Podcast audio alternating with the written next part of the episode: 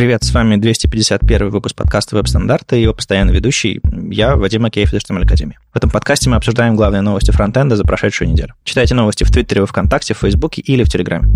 Если вам нравится, что мы делаем, поддержите нас на Патреоне. Все ссылки в описании. А сегодня у нас в гостях Зар Захаров. А мы оказались в Казани, заперлись в номере и вот пишем. Привет, Зар. Расскажи о себе в двух словах немножко. Привет, Вадим. Я сейчас работаю в Grid Dynamics. Относительно недавно туда устроился, но до этого я много где работал. В основном, конечно, самый такой большой опыт я получил в Альфе, и когда я как раз работал в Альфе, я очень много выступал с разными альфскими продуктами, рассказывал, и постоянно люди думали, что я очень сильно пиарю Альфу. А сейчас что делаешь? Э, имеется в виду, кроме Grid Dynamics, э, есть какие-то проекты, просто увлечения, не знаю, за последнее время, во времена коронавируса, я решил, что стоит все-таки продвигать фронт в массы и запустил пару своих э, марафонов достаточно интересных и успешных. Но это об этом можно говорить отдельно. Да, ну, собственно, что мы сегодня будем делать? У нас, как обычно, новости недели, какие-то статейки, события и все остальное. И под конец мы еще поговорим, собственно, про эти про JS марафоны, про образование. И вообще, зачем это нужно и в каком формате, не знаю, образовывать людей, учить JavaScript, например. В общем, поехали сначала к событиям.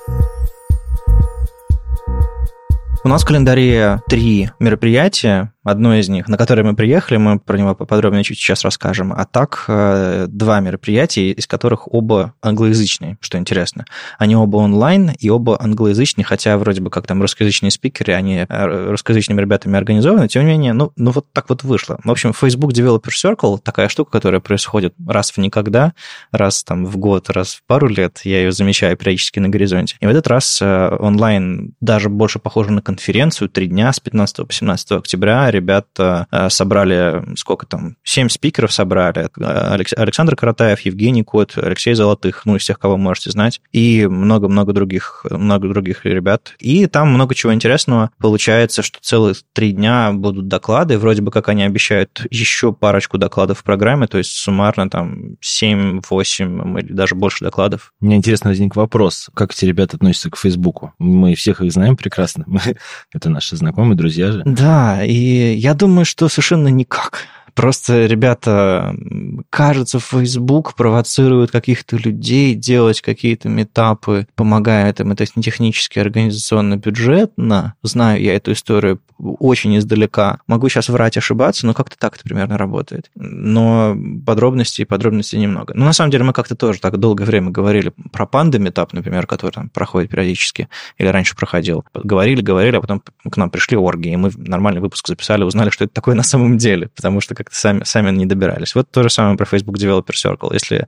организаторы нас слушают, или люди, которые разбираются в этом, давайте как-нибудь поговорим о том, что это такое, почему все по-английски, и причем здесь Facebook. Ну да, но я, конечно, понимаю, что Facebook у нас React, и, наверное, тут больше в этом направлении Может. двинулись. Но, с другой стороны, мне всегда казалось, что такие узконаправленные конференции именно под лозунгом компании угу. должны происходить, ну, явно со стороны компании. Как... Так там даже э, мероприятие не, не Facebook ивент, не, не на домене Facebook, и там, кроме названия Facebook, там вообще ничего другого и нет. И это тоже как-то странно. Это больше напоминает всякие, знаешь, GDE, э, гугловские всякие мероприятия, то есть которые там рядом с Гуглом, но напрямую как бы не, не спонсируются или прям напрямую не связанные, как официальные мероприятия. То есть типа сообщество рядом с Facebook, сообщество mm-hmm. рядом с Гуглом. Примерно, я полагаю, примерно так работает. Ну ладно, э, это понятно. Еще э, Dynamics э, Talks UI Meetup, собственно, Grid Dynamics mm. делает метап у нас 15 октября. Возможно, знакомые тебе ребята Макс Карпов и Алексей Гайнулин делают доклады про электронный HTTP-сервер Hyperdrive UI на примере Git Activity Tracker. Сложное длинное название. Да, я, я сам, главное, слышал и видел уже анонсы у нас в компании. У ага. нас сделали рассылку. По сути, у нас постоянно происходят какие-то такие метапы. Они, да, их стараются делать на англоязычными, потому что их, компания все-таки uh-huh. межнациональная. Это как бы развитие, а, развитие внутреннего бренда и именно того, что своих специалистов поднимают. Но в связи с тем, что сейчас все пошло онлайн и вся история, то решили, что можно выходить вообще. То есть публичное сделали мероприятие. Да, все, да. Я, я историю понял. Ну, понятно. В общем, там а, будет разобран кейс этого Git Activity Tracker, что это такое, как он реализован. И плюс будет пример а, реализации длинного списка на React-хуках кейс небольшой разобранный. В общем, э, внутренний доклад, который вырос наружу. Интересно. Приходите, послушайте. Вы знаете, что такое Grid Dynamics. Ну и, собственно, мероприятие, на которое мы приехали в Казань, ребята из Иннополиса привезли докладчиков, э, сколько там, пять человек, на новую площадку, которая открылась в Иннополисе, роскошный зал средних размеров со сценой и удобным залом, с отличным балконом, на котором докладчики тусовались, пока не докладывали. Мне выпала честь открывать это все дело, и получилось интересно. То есть э, люди в масочках э, все очень так, протирали аккуратно аккуратно и так далее. То есть я понимаю, что мы все как-то шли на риск, приезжая и вообще тусуюсь и общаюсь, но я заметил, что и публика, и спикеры соскучились по офлайну. Я тоже об этом так проникновенно вначале сказал, что, типа, ребята, я себя чувствую очень нервно, как будто первый раз на сцене. Потому что, блин, целый год почти ничего такого не было, и это было очень классное ощущение. А, а как у тебя, как у тебя прошло? Я, я, я доклад зацепил, но потом сразу убежал. Слушай, ну, я могу сразу сказать, что ко мне обратилась Диана. Мы же в прошлом году выступали здесь, в Иннополисе. А, на... я просто первый раз приехал да. сюда, я пару раз был в Казани, вот э, Иннополис. Вот, а мы в прошлом году выступали здесь на IT Nights. Э, ребята А-а-а. тоже, причем они поняли, что им нужно продвигать как-то вот этот бренд, ну, вообще, вроде как айтишный город, а своих конференций нету, вроде какие-то внутренние этапы проходят, но это только... То есть в прошлый раз было практически первый раз все это. Да, в прошлый раз была конференция, большая конференция, э, впервые вообще они устроили конференцию. Причем они решили сделать именно такой IT Nights, ее назвали с тем, что вот, вот все, все кодеры, они ночные люди, они ночью uh-huh. кодят,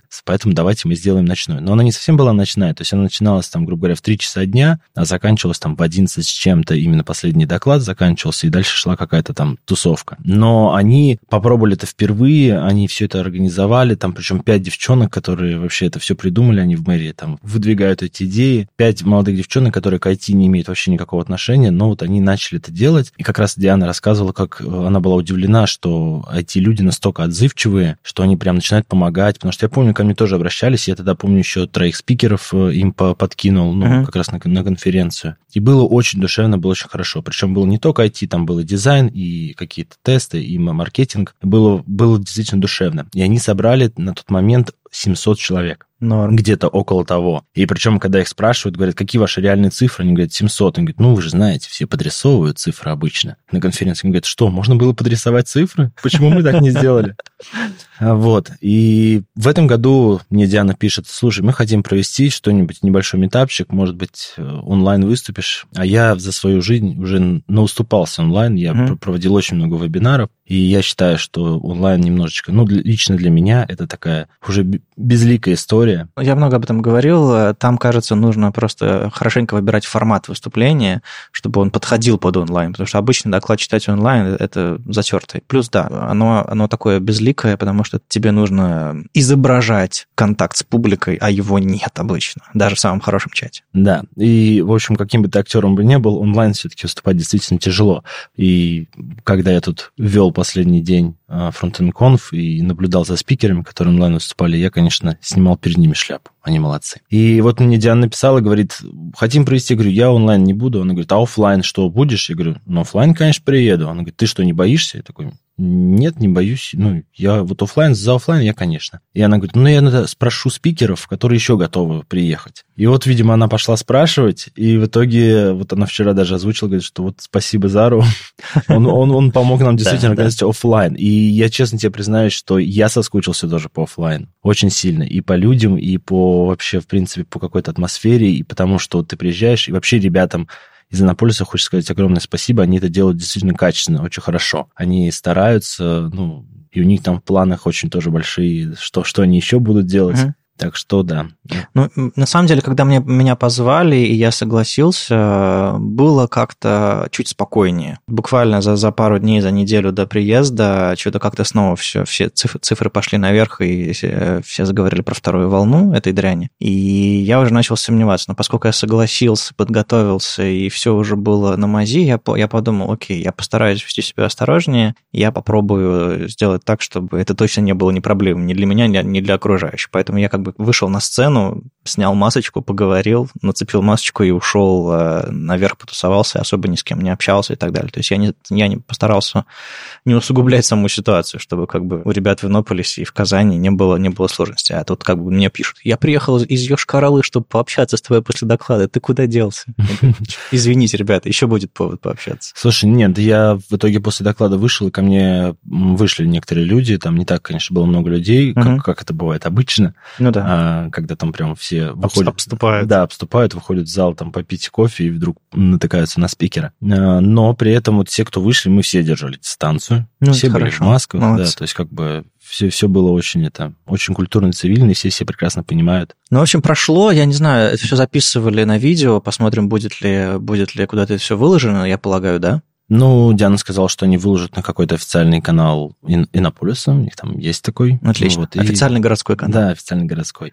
Но действительно, э, хочется сказать про площадку. Эта площадка была построена меньше, чем за полгода. В прошлом году ее не было. На этом mm. месте вообще должна была быть стоять церковь. Вот, вот. получилось IT-церковь. Да, но э, как бы Иннополис сказал, что вообще все эти культуры, ну, религии, это, это идет в разрез с... С политикой с, самого города. Да, с политикой самого города, и сказали, что нет, здесь не будет ни церквей, ни мечети, ничего, мы будем строить только Окей. Ну, здание получилось неплохое, а, и площадка, правда, правда, клевая. А без, без, беспроводные передатчики для, для, для видео, там, для ноутбуков, и вообще э, качественные, и микрофоны, и сцены, и все остальное. Но ты понял, да, да что да. эту площадку сделали специально вот для жителей, там есть вот э, репетиционные точки. Да-да-да, я, я видел две репточки, э, какая-то йога там проходила, ну, там еще хре... что-то Зал такое. для хореографии, да. зал для художества, и то есть все жители Наполиса могут зарезервировать себе место и пойти и я когда вчера уже вечером уходил, ну, все, уже конференция закончилась, мы уже все уходим, заходили ребята с гитарами, то есть, видимо, шли, ага. шли репетировать. Ну ладно, в общем, еще будет повод сюда доехать, это был мой первый раз. Как следует, я город не изучил, но вот я приеду в следующем году, например, а он уже будет в два раза больше. Э, тут все очень быстро развивается, так что я приеду сразу на готовые, на, на, на Новый год. Зачем, зачем смотреть пока? В общем, ладно, это были события. Мы будем ждать э, ваших событий в календаре. Я прошелся недавно по календарю и почистил те события, которые отменились, перенеслись онлайн и вообще как-нибудь даты поменялись, потому что люди периодически добавляют события за полгода, за год, а потом планы меняются. Но если вы сами добавляете подобные события, не забывайте обновлять в календаре, а если что, ну, приду я подчищу. Так что календарь свеженький, обновленный, приносите еще. На неделе вышел 86-й Chrome. Пит Лепаш рассказал о том, что нового появилось. Релиз небольшой, обычно много изменений а в бетах бывает, а тут 86-й стабильный. Мы плюс-минус услышали всего из беты, но давайте сейчас пройдемся и узнаем, что там интересного появилось. Ну, во-первых, э, файл систем. В стабильном Chrome 86-м вы можете запросить доступ к, э, к файлу или к папке и получить доступ непосредственно к конкретному файлу на, на запись, либо лист, к листингу файлов в конкретной папке папки. И пользователь сможет, э, не знаю, открыть файл и дописывать в него, э, редактируя его. То есть не каждый раз файл обзор, download, файл обзор, download, а типа открыл, записал, открыл, записал. И причем этот доступ э, сначала выбрать файл, потом записать в него, это отдельные диалоги, отдельный доступ, который четко контролируется. API достаточно сильно поменялся по сравнению с предыдущим, он даже, он даже название, он даже название сменил. Сейчас он называется File System Access API. Раньше назывался Native File System, по-моему, что-то такое. То есть, если у вас были попытки использовать его раньше, там, Origin Trial или как-нибудь еще, это другая вещь все стало удобнее и лучше. Ну, понятное дело, что это эксклюзивно для Chrome сейчас.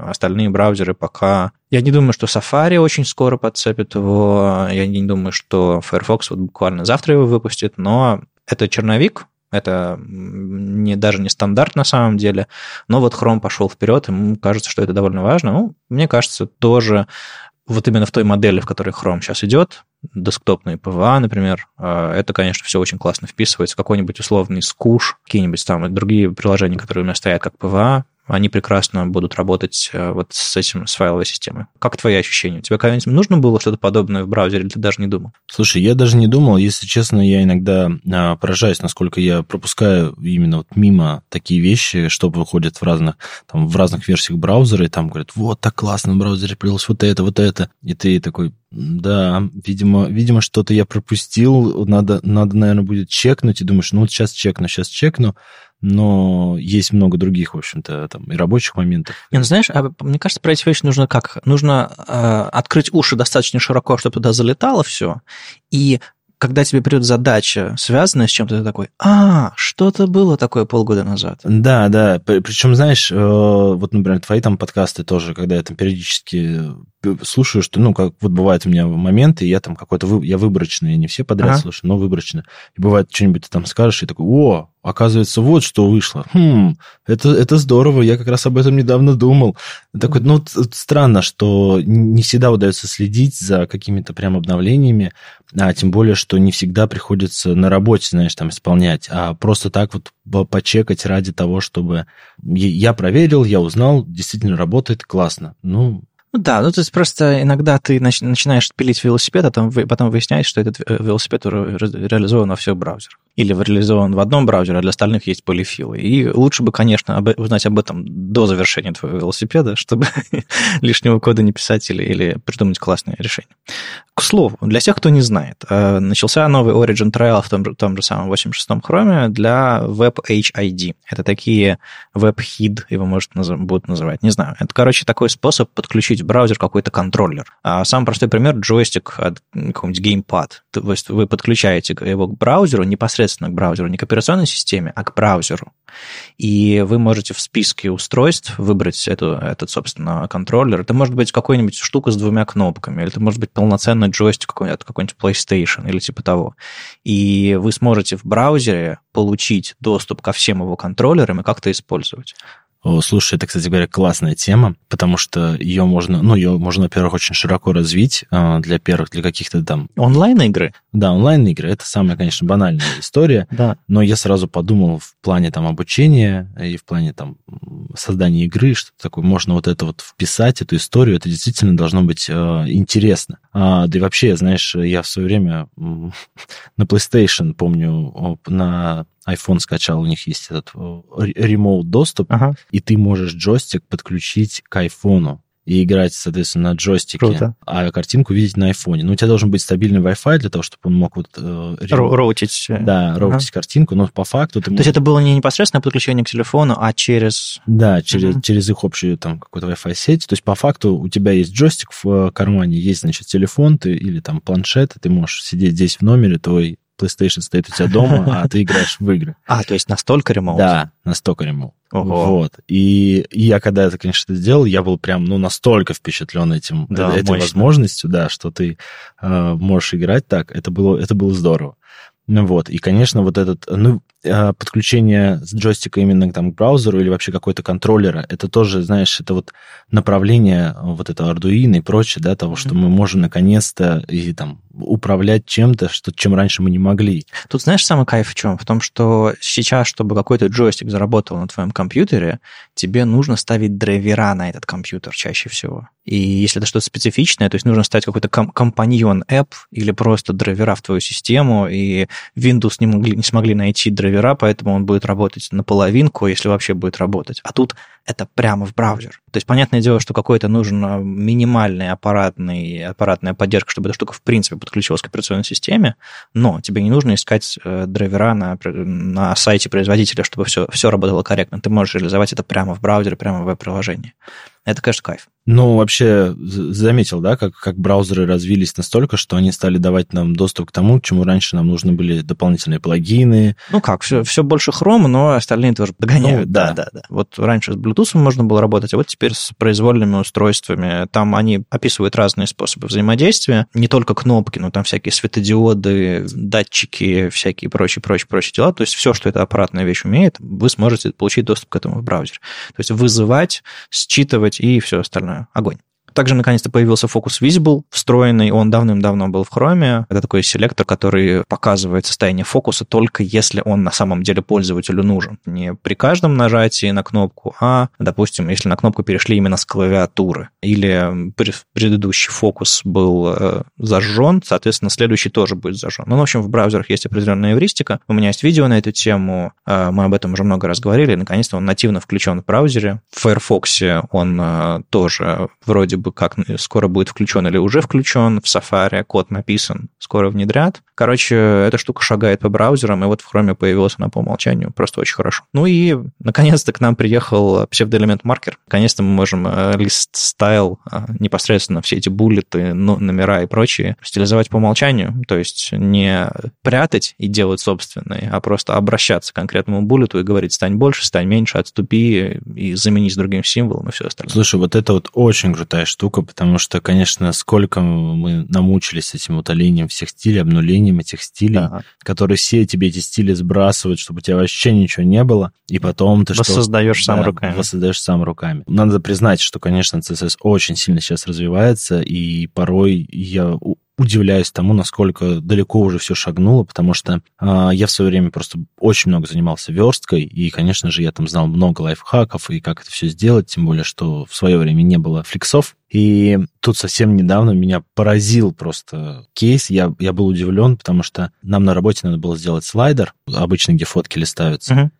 Там пришел парень новенький, и мы говорим, слушай, ну вот на тебе задачку, простая задачка, сделать слайдер. Ну, там, напиши на React компонентах. Он такой, хорошо. Возвращается, значит, там через сутки и показывается нам слайдер, все рабочий, на тач-устройствах работает, все супер. Мы такие, ну, классно. Ну, там есть некоторые недочеты, начинаем ему объяснять. Он говорит, слушайте, ну это на CSS написано. Мы такие, как на CSS? И вот на CSS написать, оказывается, слайдер, тач, это оказалось для меня удивление. Я понял, что я пропустил достаточно много. Ну, там залипающий этот... Да, да, круто. В общем, к слову о новостях. Не пропускайте, новые фичи появляются.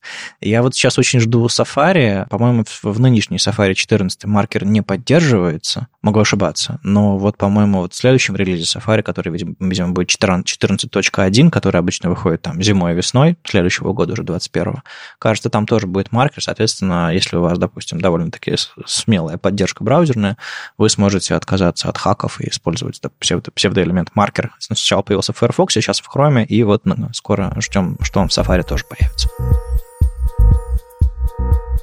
К слову Safari, у них э, новый Technology Preview, 114 уже, хотя, наверное, надо перестать называть номер, потому что какая разница, какой номер. Следующий Technology Preview, Safari, много чего нового. Кажется, они выпустили 14 Кстати, вышли официальные релиз-ноуты к Safari 14 спустя месяц после выхода Safari.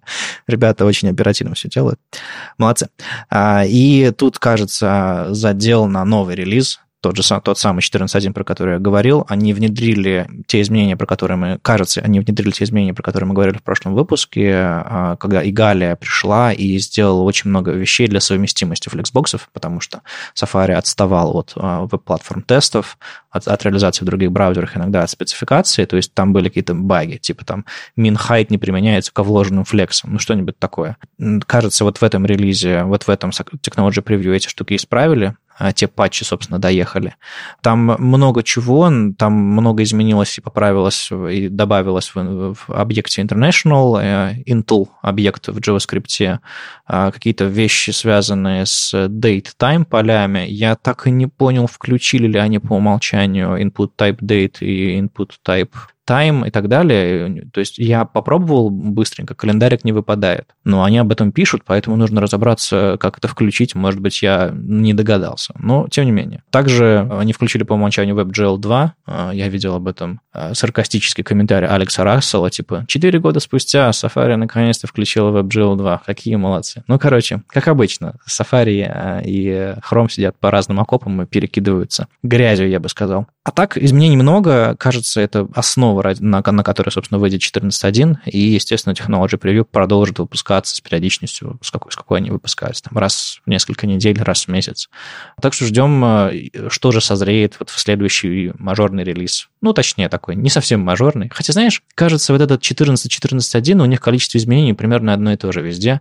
Так что не понять, что Safari мажорный релиз. В очередной релиз Safari. Назовем это так. Он, каждый из них мажорный, потому что как праздник. Они что-то новое все-таки добавляют. Ну и хвостиком маленькая новость из Firefox.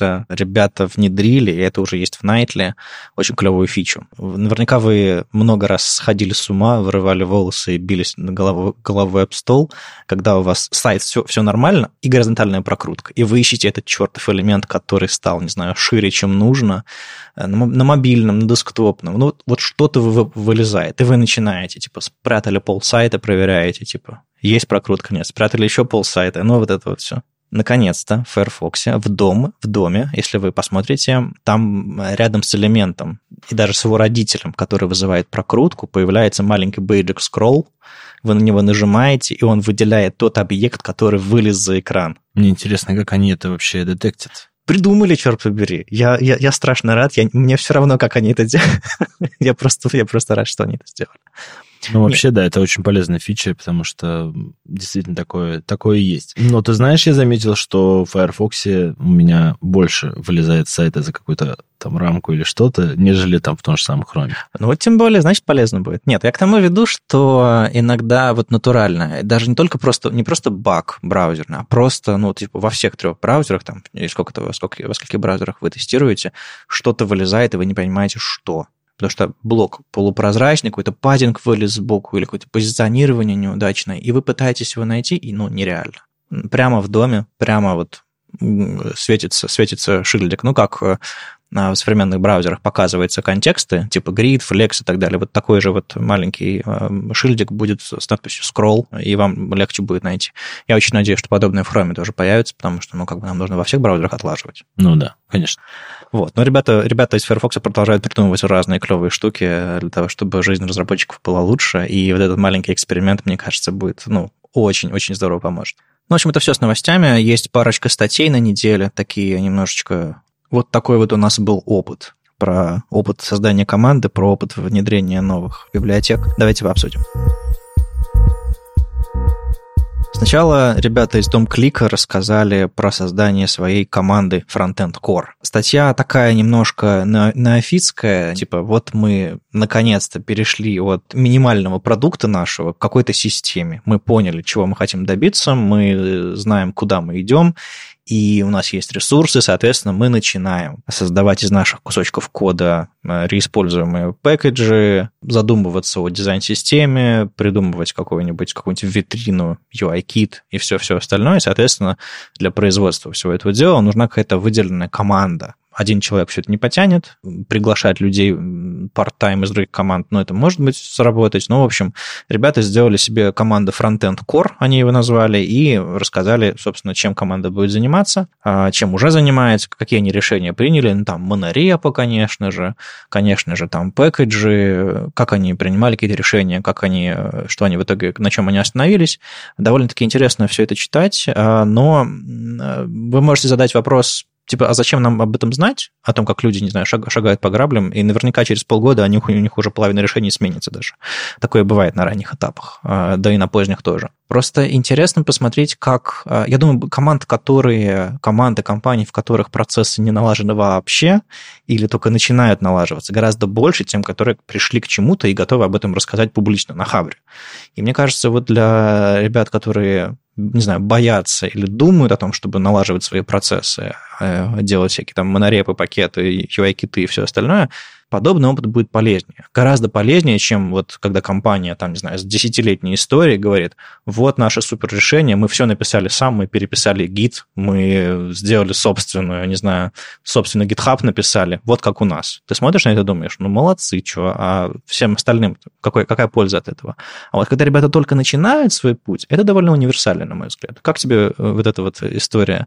Ты бывал в командах, которые шли подобными, подобными шагами, типа от полного хаоса хаоса какому-то упорядочению. Слушай, ну я же работал в Альфе, причем в Альфа-лабе, и за это время она как раз выросла из просто вот каких-то микросервисов до там прям большой системы угу. и с возможностью выпустить вообще свою дизайн-систему. И эта дизайн-система даже какое-то время была эталоном же в мире дизайн-систем, потому что они подошли очень грамотно. Но как они это сделали? Они не собирали отдельную кор-команду. Это вот как раз кор-команда вышла отдельно, когда они зарелизили эту дизайн-систему и поняли, что ее надо развивать, ее нужно поддерживать, нужно там что-то исправлять, что-то довносить. А, они... а, а как она вообще появилась, кто ее начал писать? Ну вот тут как раз история в том, что когда они начали разрабатывать, вообще придумывать, у них, значит, был дизайн, они понимали, что есть компоненты, их надо переиспользовать. Вначале выносили отдельно, потом поняли, что в одном проекте такой, во втором угу. такой, давай выносить это отдельно в какой-то там репозиторий.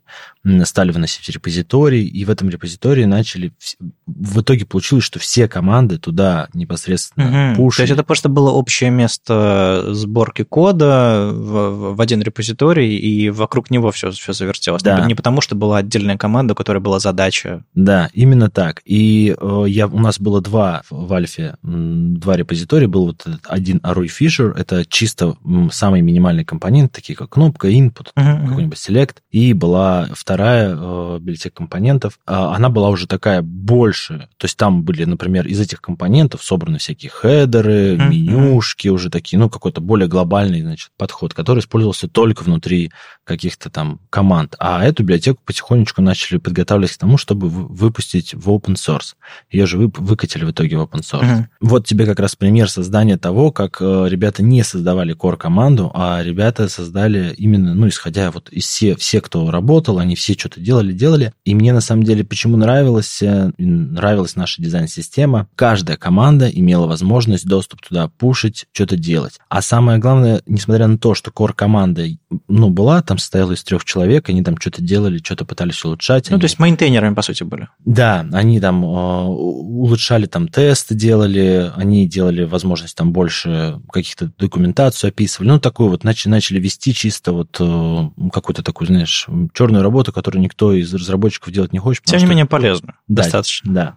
И все команды имеют возможность да, быть мейнтейнерами этого э, а, проекта, а. потому что только команда-то и знает, как работает и ведет себя этот компонент в данном случае ну, там в проекте. Мне интересно, как бы решались ситуации, когда одна команда при, приносит pull request, а другая говорит, это все нам сломает, или мы вообще по-другому видим этот компонент. А, вот как раз ребята, ну вот именно ребята, которых в итоге стали, э, так сказать, владельцами этого дизайн-продукта.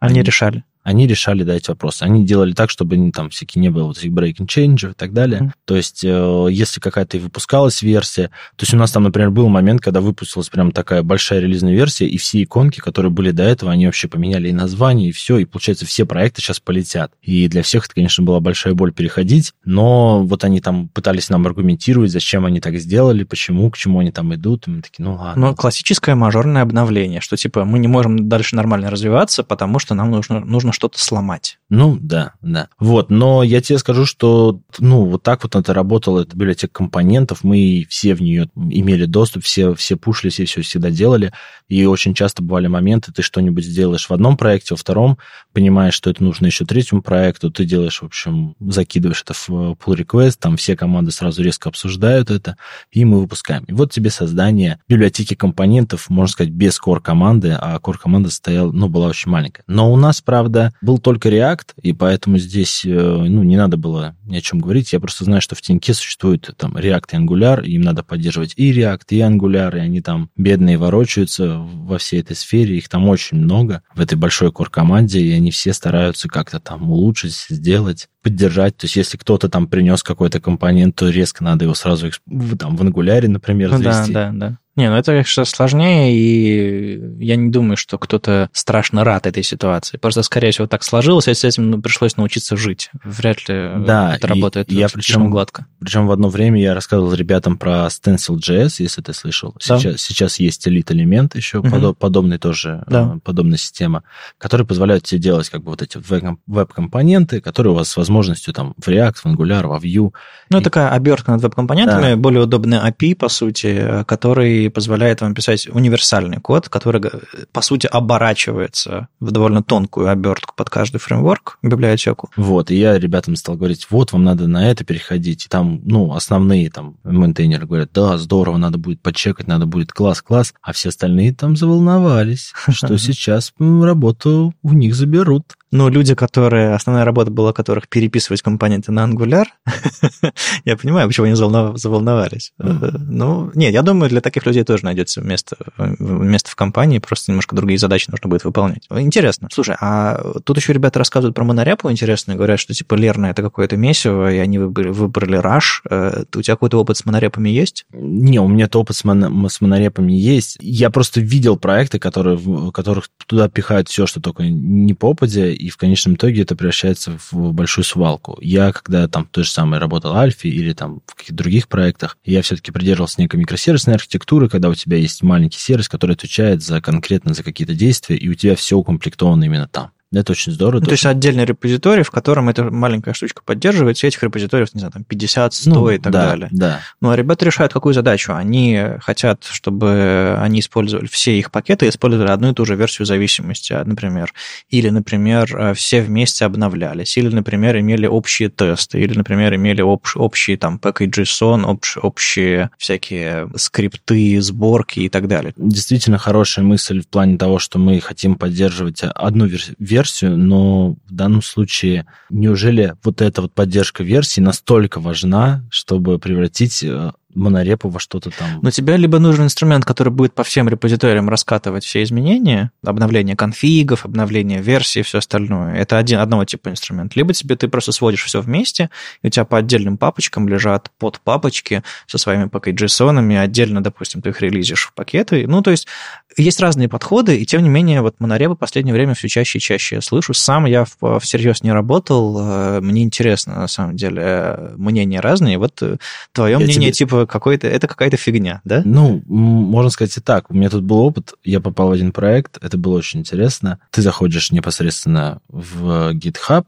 выкачиваешь проект, Uh-huh. И в Redmi есть определенная ссылочка. Ты нажимаешь на эту ссылочку, и тебе качается 2,5 гига файлов, которые ты потом запихиваешь в папочку src, разворачиваешь, и только тогда ты можешь начинать работать с проектом. А зачем система контроля версий тогда получается? А, то есть, в смысле, на GitHub нельзя хранить 2,5 гига исходников? Можно же? Можно, но, видимо, они настолько там... Я, я точнее не знаю даже, почему они так это решили сделать. И причем ты выкачиваешь, я вначале думал, что это просто там, ну, какие-то нужные файлы там или еще что-то, а потом оказалось, что ты заходишь туда, и там начинаешь писать код. Ты закончил редактировать, архивируешь и заливаешь обратно или что? Ну, ты знаешь, что самое забавное, что я не дошел до вот того этапа, когда мне надо было куда-то... Распечатываешь на бумаге, заклеиваешь конверт, отправляешь по почте. Например. Монорепы, э, они хороши, если у тебя небольшой какой-то проект, я считаю лично. Когда у тебя все-таки какой-то большой разрозненный проект, все-таки его удобнее поддерживать некими микросервисами. По поводу того, как соблюдать все какие-то конфиги и прочее, например, в той же самой Альфе у нас были свои такие называемые пресеты, которые брали и конфиги, и uh-huh. прочее, они выкатывали, то есть все проекты были подключены к этим пресетам.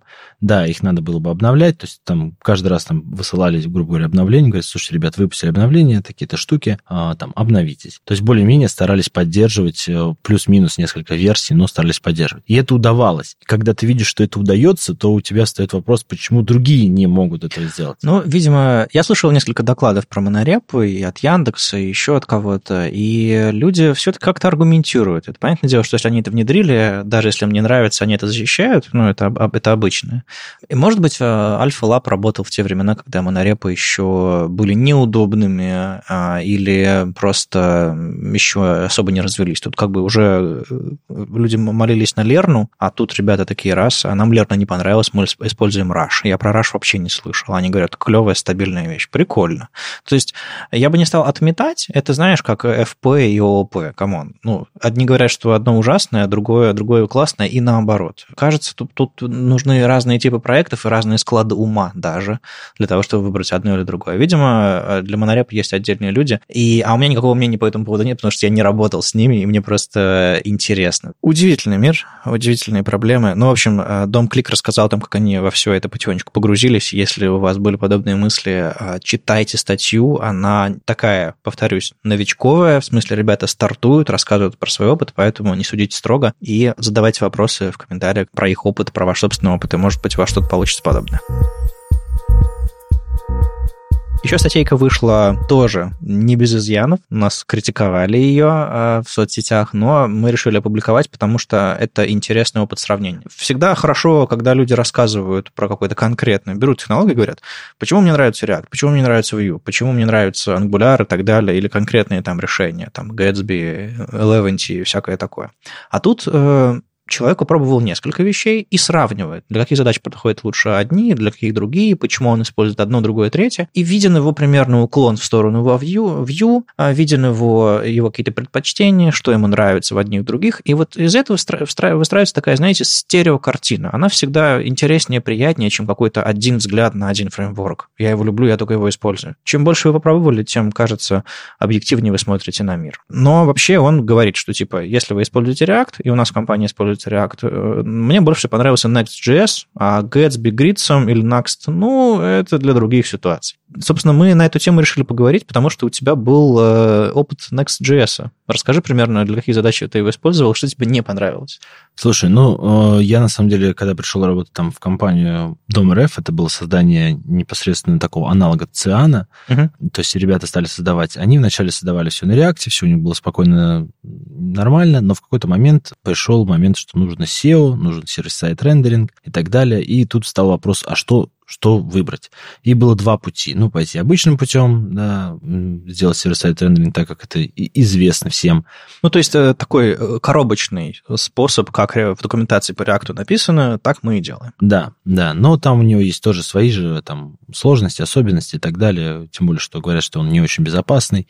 Но это как бы, ладно, мы можем пока опустить эти моменты, все-таки там пошаманить в ноде можно было. Угу. А второй момент, вот кто-то сказал, есть Next.js, Next.js. Это прям фреймворк, который позволяет тебе сделать сервис-сайт рендеринг прямо там на лету, вообще просто must-have. И ребята попробовали, и им понравилось. Они решили затащить. Я уже пришел тогда, когда они уже его затащили. То есть решение принято, поздновато что-то решать, да. но надо жить с этим. Да, надо жить с этим. Я скажу так, что когда я в первый раз увидел Next.js, я такой посмотрел на него, такой, ну, надо, наверное, почитать документацию. Пошел читать документацию, развернул сам ручками проект, вот, вот все как по, по, по гайду сделано. И я был впечатлен. Я прям сказал, это вау, это must have, это прямо вообще бомба. То есть потому что это коробка была. То есть ребята да. продумали не просто типа вот там документация, попробуйте склеить эти три, три библиотеки вместе, они прям дают тебе конкретный продукт, который целиком работает. Ну, условно, как Angular, э, как большой Angular или э, и React плюс десяток библиотек. Вот именно, да. То есть Next это реально уже фреймворк, они объединили там много, и, и Road объединили, и вот сервис-сайт рендеринг, Redux они туда уже запихнули. Uh-huh. Ну, то есть там все, все это вот из коробки. И первый момент, я прям был впечатлен этим, мне прямо понравилось. Я подумал, что это так классно, что у тебя есть папочка app, в которой есть, грубо говоря, файлики, и любой файлик, который ты назовешь, он будет, э, грубо говоря, страницей. Ну, то есть роутинг на уровне файловой системы. Да, да, да, да. Там создаешь папку, по это, ну, потом стоят, конечно, некоторые вопросы, серии, а как мне там сделать динамический роутинг? Ну, там ну, есть такое. Но там да. все это очень хорошо описано, и все хорошо решается. И ты такой, ну, все, вообще классный продукт. И вот мы начали работать, и э, вначале, пока я выполнял какие-то определенные мелкие задачи, в целом Next меня не очень сильно и, и напрягал, и казалось, что все, все, все ничего.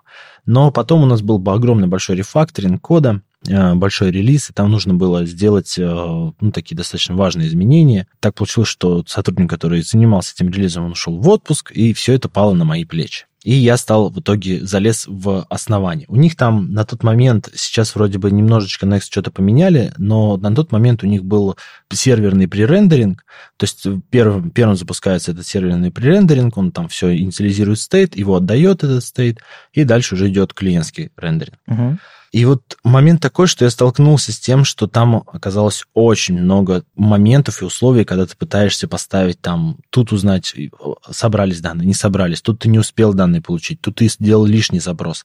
Получается, на сервере ты сделал запрос, он пришел на клиент, на клиенте он опять сделал запрос. И если, а если ты хочешь что-то обновить, то это все, это начинается полная, полная мешанина. А учитывая, что ты переходишь между страницами, вроде ты остаешься на одной и той же странице, соответственно, он не должен менять, и начинается такая каша в которой ты не начинаешь mm. не понимать ничего.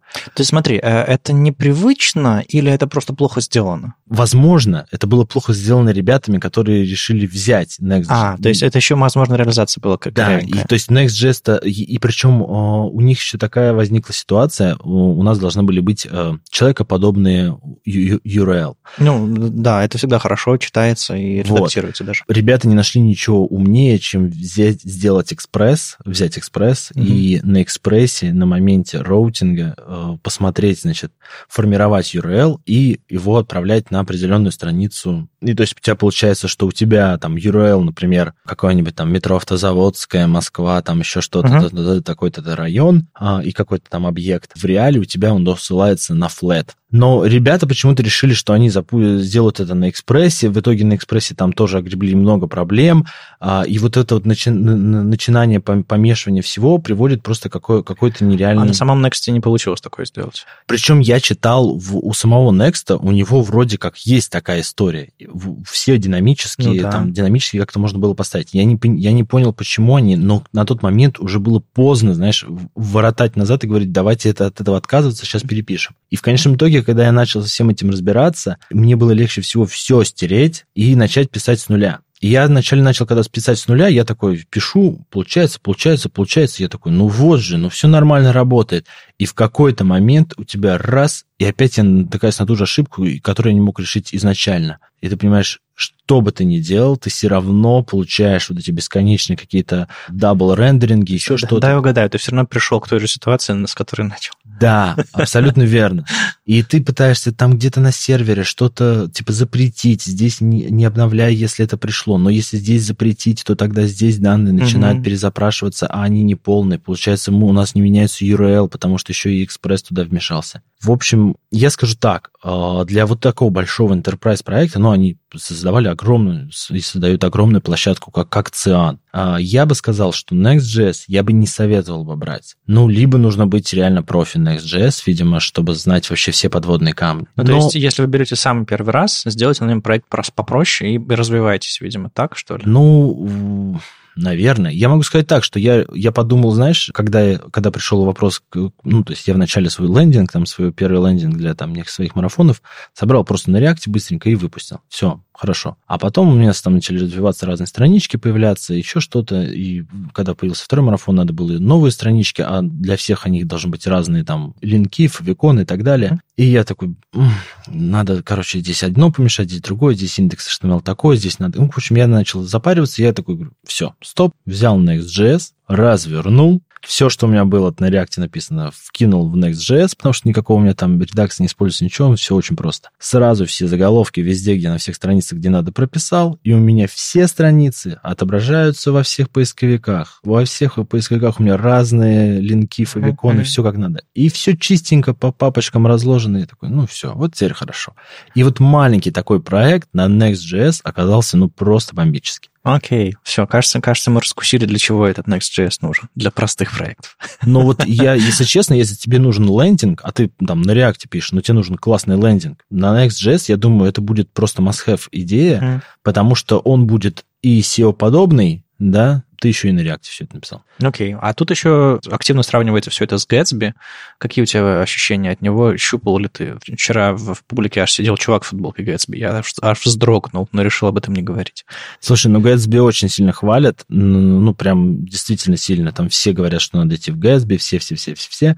Но я, не, я сам не трогал его. Uh-huh. И, честно признаюсь, вот знаешь, я уже когда достаточно давно ушел в этот single-page application, и сервис-сайт рендерингом как-то там перестал э, толком работать, хотя в том же самом Альфе мы там использовали обычный сервис-сайт рендеринг через render to string от React, и у нас все было нормально, все было хорошо. А до того, как вообще появились все эти истории, там AngularJS, когда еще был, и когда говорили, это же там не SEO подобное, я знаю, что у нас были специальные какие-то библиотеки, которые могли тебе сформировать псевдостраницу, угу. и отдать ее поисковикам. То есть она не имеет ничего общего с твоей. Ну, по сути, там HTML-структура. Да, да, да. да. Не стиля, не верстка. Да, да, да. Ага. И получалось, что ты как бы создаешь такой фейк, фейк-страницу. Это как сайт Map XML какой-нибудь. Да, да, да, да, да. Ага. И вот, и поисковики такие, о, все, все, все, все хорошо, все здорово. И у тебя вроде как это индексируется сайт, а по факту у тебя там на сайте может быть все совсем. Ну, это такое же решение, да, это как дополнительный экспорт, как для AMP делать версию, как, как RSS делать, как sitemap XML делать. Вот ну, просто сервис сайт рендеринг очень часто именно рассматривают в сфере именно SEO, да? Ну, там, там две главных стороны, там а, performance и SEO. Вот, да, а все, порой забывают именно про performance, то, что действительно, на самом деле, server side rendering нам помогает, да, там, собрать эту страницу и отдать ее быстрее, пользователю ну, да, это да, будет да. намного... В итоге он ее увидит раньше, чем она будет готова работать, и это, на самом деле, поможет пользователю, не знаю, осознать, что она уже здесь, и что это тот сайт, на который я пришел. Это, это, это психологически помогает. Ты уже знаешь, куда ты собираешься кликать, пока кнопка еще не кликабельна. Вчера, кстати, был хороший доклад как раз про перформанс, да. и там рассказывали, ну, про, приводили статистику и говорили, что пользователи, если ожидают больше трех секунд, они с вашего сайта уйдут. И в этот момент я вспомнил, когда мы проводили свои личные в Альфе опыты по этому поводу, когда надо было понять там за производительности, что нам с этим делать, мы действительно произвели и действительно 60 или 70 процентов ответили, что если, ну, больше трех секунд мы с сайта уйдем. То есть это действительно такая статистика, то есть там кто-то из Гугла ее делал, проводил, а мы проводили личные свои. Вот ты иногда не доверяешь, думаешь, да. ну, а что, а это они уйдут? Да, но оказывается, вот 3 секунды это достаточно большой, ну, большая, как бы, большое время для пользователей, чтобы да. понять, хотят или нет. И, ну, действительно, люди часто не, не задумываются. Понятное дело, что если ты идешь на какой-то конкретный сайт, даже если он 10 секунд будет грузиться, а тебе вот там надо это, ну, да, понятно, ты дождешься. Понятно. Ситуации бывают разные, но э, маркетологи, SEOшники и там просто бизнес ценят и пользователи, которые первый раз зашли на сайт, не просто повторяющиеся. Повторяющиеся, как бы у него особо часто выбора нет, как бы если он, под, он подсел, хотя конкуренты всегда есть. А вот люди, которые первый раз зашли, это очень ценная публика, так что вот ради них подобные вещи нужно сделать. Так что сервер-сайт рендеринг, ребята, смотрите на Next.js для, для простых проектов, Gatsby, если вам нравится возиться с GraphQL, или просто, да, господи, используйте PHP на, на бэкэнде, и будет вам счастье. Ну а теперь, Зар, поговорим про тебя. Ты уже вначале немножко вбросил кто ты что-то. Сейчас давай попробуем какую-то историческую перспективу из всего этого слепить. Ты говорил про Альфу, ты говорил про какие-то другие компании, в которых ты работал. А с чего вообще все начиналось? История очень большая и длительная. Я ее много в разных и подкастах, и не подкастах рассказывал, и на выступлениях своих. Но если так попытаться коротко ее свести, то, в общем, в какой-то момент на первом курсе я подумал, что мне нужно чем-то заниматься и учиться, и получать какие-то деньги. Uh-huh. И так получилось, что в 12 лет я там папе собирал какой-то сайт на HTML и Flash. Подумал, что почему бы мне не заняться чем-то подобным? Наверняка такие люди нужны. И я что-то там накатал какое-то резюме, меня буквально через два часа вызвали пообщаться, и я тогда наплел в три короба, что я там много чего знаю. Он поверил в меня и дал мне возможность проявить себя. Ну, понятное дело, я не упустил эту возможность, стал максимально проявлять, и тогда я помню, что я на 10 тысяч рублей пошел работать, а я был студентом, который получал там 600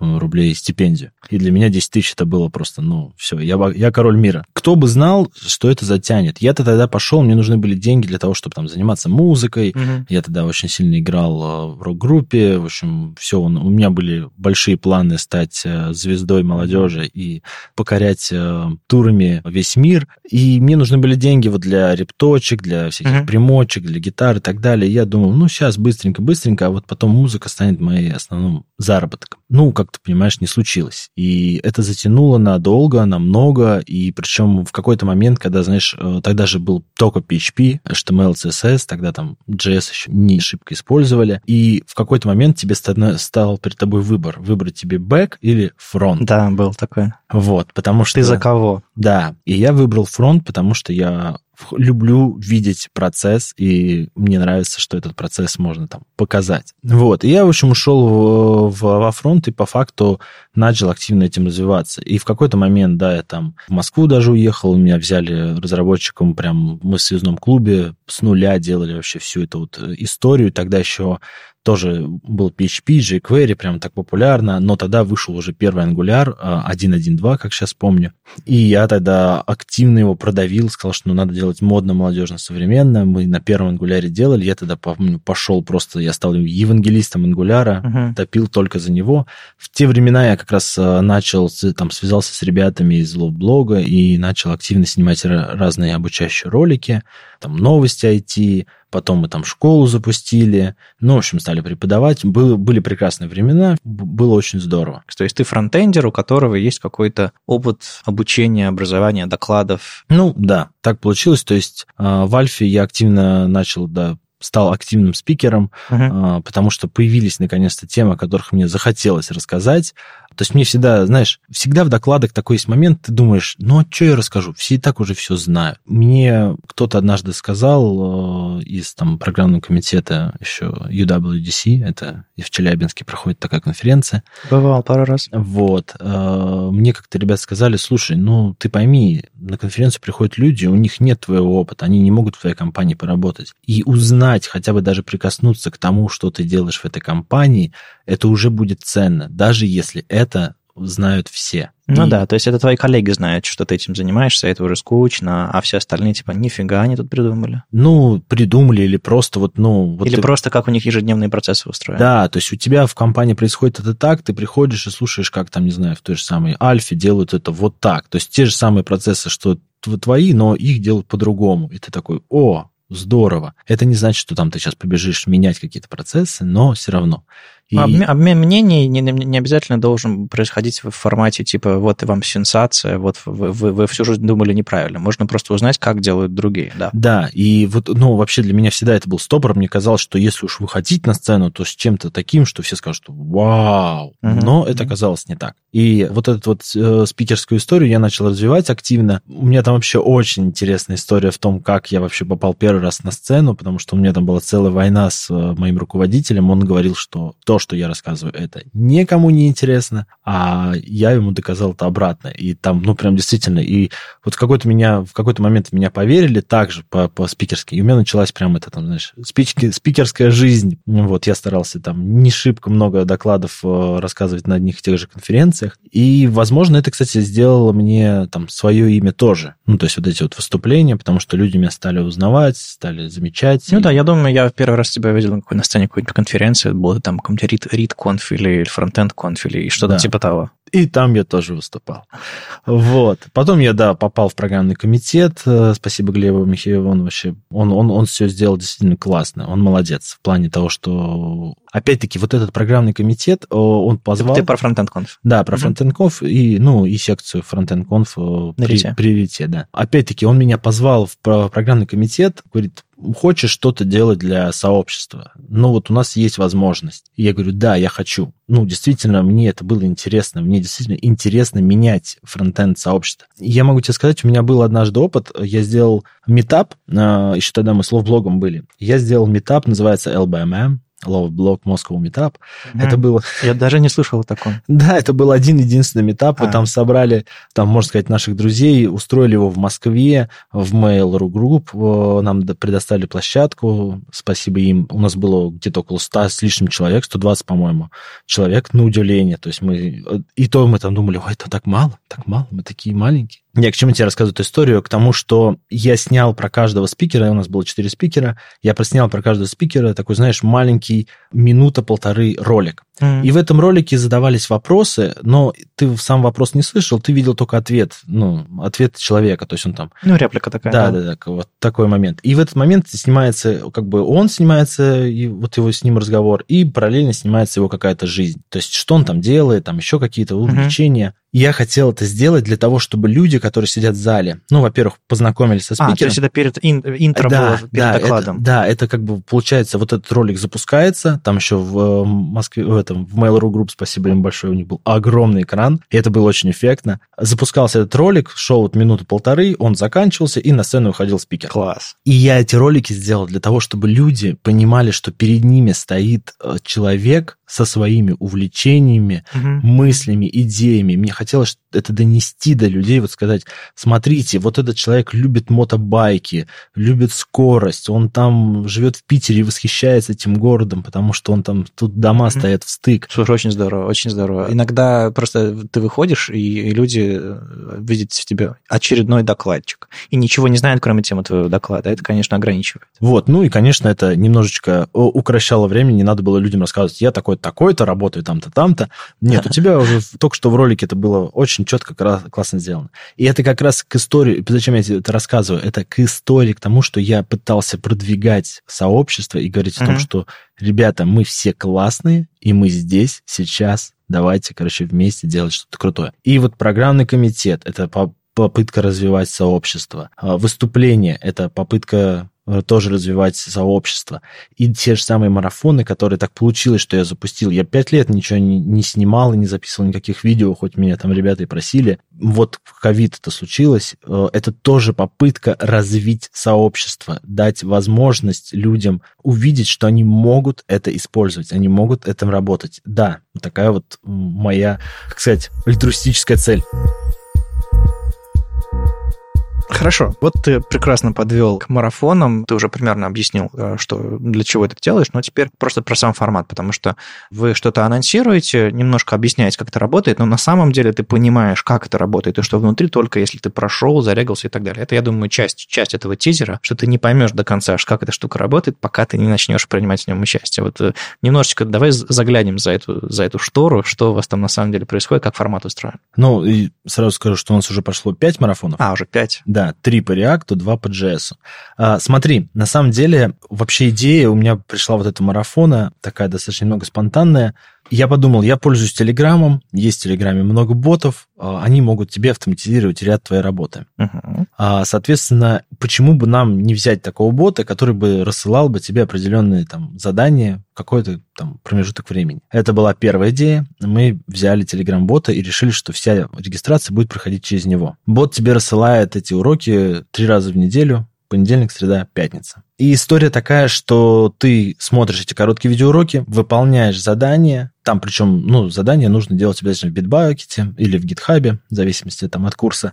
Выполняешь это задание и отправляешь боту обратно. Бот автоматически все это на самом деле принимает и складывает в определенный файл, где ты, где уже ментор в данном случае. Я захожу в этот файл, вижу pull реквесты и начинаю их проверять. Проверяю, ставлю им там approve, все дальше. Также в боте есть вот эти всякие метки, серии он там сдал домашнее задание, не сдал и так далее. Наша основная фишка фишка этого марафона заключается в том, что если ты не сдал вовремя домашнее задание, ты с этого марафона вылетаешь. Причем я понял э, следующий момент. У нас есть э, знания, которые я даю. Эти знания, они все доступны в сети. Ты их можешь спокойно найти, пойти документацию почитать, еще что-то. Uh-huh. Но нужна мотивация к тому, что ты должен учиться. Можно мотивировать, я посчитал так, можно мотивировать несколькими вещами. Первое – это большими деньгами. Ну, типа ты заплатил, вложился, да, но... Да, ты заплатил, вложился. Будет и... обидно от, от, отваливаться. Да, и ты такой, вот, ну, я же заплатил там сколько-то там тысяч... Хорошо, денежный момент, может, не прокатывает, давайте сделаем так, сделаем сроки. И я не знал, зайдет ли этот формат или нет. Мы просто запустили попытку, и оказалось, что народ просто, он, он дичайше не хочет вылетать. Он пытается сделать все, особенно когда там остается очень мало времени, они там прямо вообще кодят просто как, как не в себя. И для них оказался именно формат вот этого на вылет просто какой-то ноу-хау, что ли. Даже те же самые, там вчера ребята подходили, были, были у меня на марафонах, они uh-huh. вот как раз приехали на выступление, они подходили говорили, вот это лучший формат, на... он их заставляет драйвить, он заставляет их понимать, что у них, как бы, если они не сделают, они вылетят, они не пройдут дальше. И это не имеет значения, заплатил ты денег или не заплатил ты денег. Uh-huh, uh-huh. И ребята стараются. И это еще, в свою очередь, некоторое, знаешь, приближение к реалиям в жизни. Ну, то есть, по факту, у нас все равно есть дедлайны, есть сроки. Ну, на работе... Не, ну, обычно тебя после первого дедлайна не увольняют, если ты не справился. Это да. Но э, какая-то тенденция все-таки, если наблюдается, тогда это уже твоя проблема становится. Да, нет, ну, это даже не... Понимаешь, вот эти вот... Э, я вообще подумал, почему все школы там не делают через pull реквесты. Ну, хотя я не так, правда, много где учился, в каких школах, чтобы понимать, там, делать или не делать. Но вообще это классная же история. У тебя есть гид, у тебя есть pull request, ты в этот pull request можешь откомментировать, да, можешь оставить... Не, но в той же самой HTML Академии мы работаем через pull request с самого начала. Вот, код, да. Код ревью, э, это, во-первых, удобно, во-вторых, жизненно. Ты в, в работе ты будешь так же Вот делать. именно, да, это, это рабочий процесс. Ну и, конечно же, да, там, дедлайны, они есть, но здесь да. они просто более строгие, все-таки это марафон. Вот, и поэтому так. И ты знаешь, я тебе скажу так, в отличие от тех же самых э, онлайн-школ, которые мы там, ну, я знаю некоторый процент доходимости. В онлайн-школе считается доходимость учеников 50-60%, это типа... Ну, в целом, в целом, да, я такие же цифры слышал. Примерно. Вот, доходимость наших марафонов, ну, за 5 последних, я тебе скажу так. У нас от 85 до 96%. Причем люди, которые отваливались посреди там курса, все говорили, спасибо, очень классно, ну просто там, ну не справляюсь или там не успеваю, я приду потом. Но никто не был таких людей, которые говорили, все, верни мне все, но с другой стороны, там и цена не такая большая, чтобы вот, ну прям кричать, что там, верни мне все, я там, я, я жизнь свою. Окей, okay. а в итоге кого, то есть кто приходит и чему ты учишь на вот на одном или другом курсе, который у тебя проходил, марафон точнее? Смотри, JavaScript э, марафон я запустил только исходя из того, что ко мне, кто приходил на React марафон, очень часто люди, ну, каких-то знаний не хватало, и они такие, ой, мне не хватает там JavaScript, вот, вот если бы у тебя был бы курс, бы я бы его mm-hmm. прошел. Я подумал, ну ладно, можно запустить. То такой... есть с React ты стартовал, а потом запустил еще и JS. Да. Просто с React все немножко попроще. React это все-таки визуальное представление, так или иначе, это же все-таки view, и ты видишь, что, а, что у тебя происходит. То есть любой твой результат, он сразу виден на экране. Ну да, сложно сделать увлекательный массив какой-нибудь или, не знаю, переменную в памяти, а с React сразу интерфейс. Да, ты сразу интерфейс, и там дальше все уже потихонечку накручивается, накручивается. И тут еще видишь с React такая история, что если что-то у тебя там, ты там, ой, а почему делается так? Ты говоришь, ну это же JavaScript, ну, деструктуризация, например, да, или да, еще да, что-нибудь. Да. Они такие, а, ну все, я понял.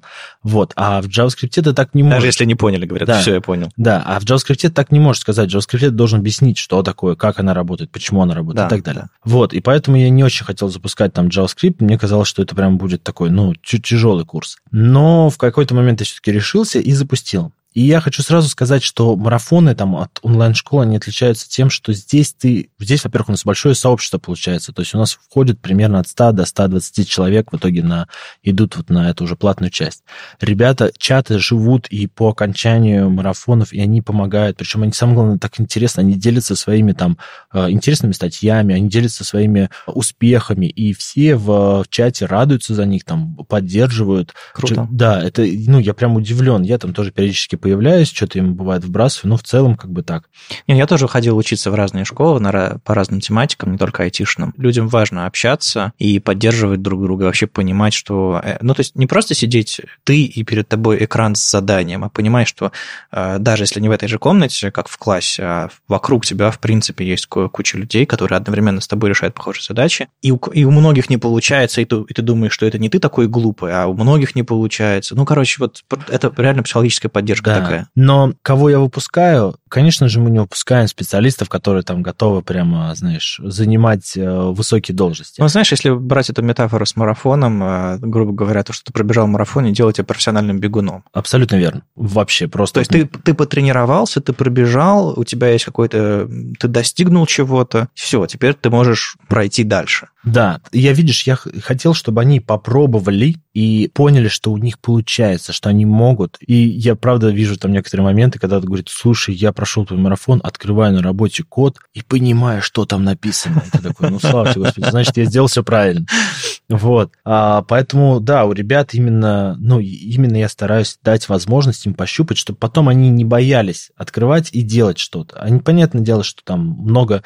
Видишь, на марафоне много приходится там и гуглить, и, и спрашивать у других, ну и так далее. То есть это как бы такой вот а, а все-таки процесс такого. А много там у тебя какой-то теории, каких-то готовых статей, учебников, еще что-то, материалов, грубо говоря? Или там стопроцентная практика? Там стопроцентная практика. Я... А, то есть а, ты, ты кидаешь ссылки, если возникает вопрос, вопросы, э, да, то показываешь, есть, где искать, но... Да, то есть, например, когда я там рассказываю там в, там, в React мы начинаем что-то делать, и там, например, раз деструктуризация, ну, возникает, я говорю, это деструктуризация, им, ей мы пользуемся так. А бот, в свою очередь, когда он высылал задание, там есть полезные ссылки. Угу. Вот тебе на Learn JavaScript, деструктуризация, и можешь... Ну, то есть сам ты эти материалы не, не пишешь, не придумываешь, ты просто показываешь, где про них почитать. Да, да, ага. то есть в основном там вот короткие видео, причем сами ролики занимают от двух до пяти минут, вот мне, мне показалось, что такой должен быть формат, такое вот обучение. Я не хочу, чтобы людям это... Э, знания должны быть доступные. И в данном случае здесь, конечно же, это там менторская поддержка, конечно же, там оплата всяких этих сервисов, которые мы там используем в Vimeo, закрытым доступом.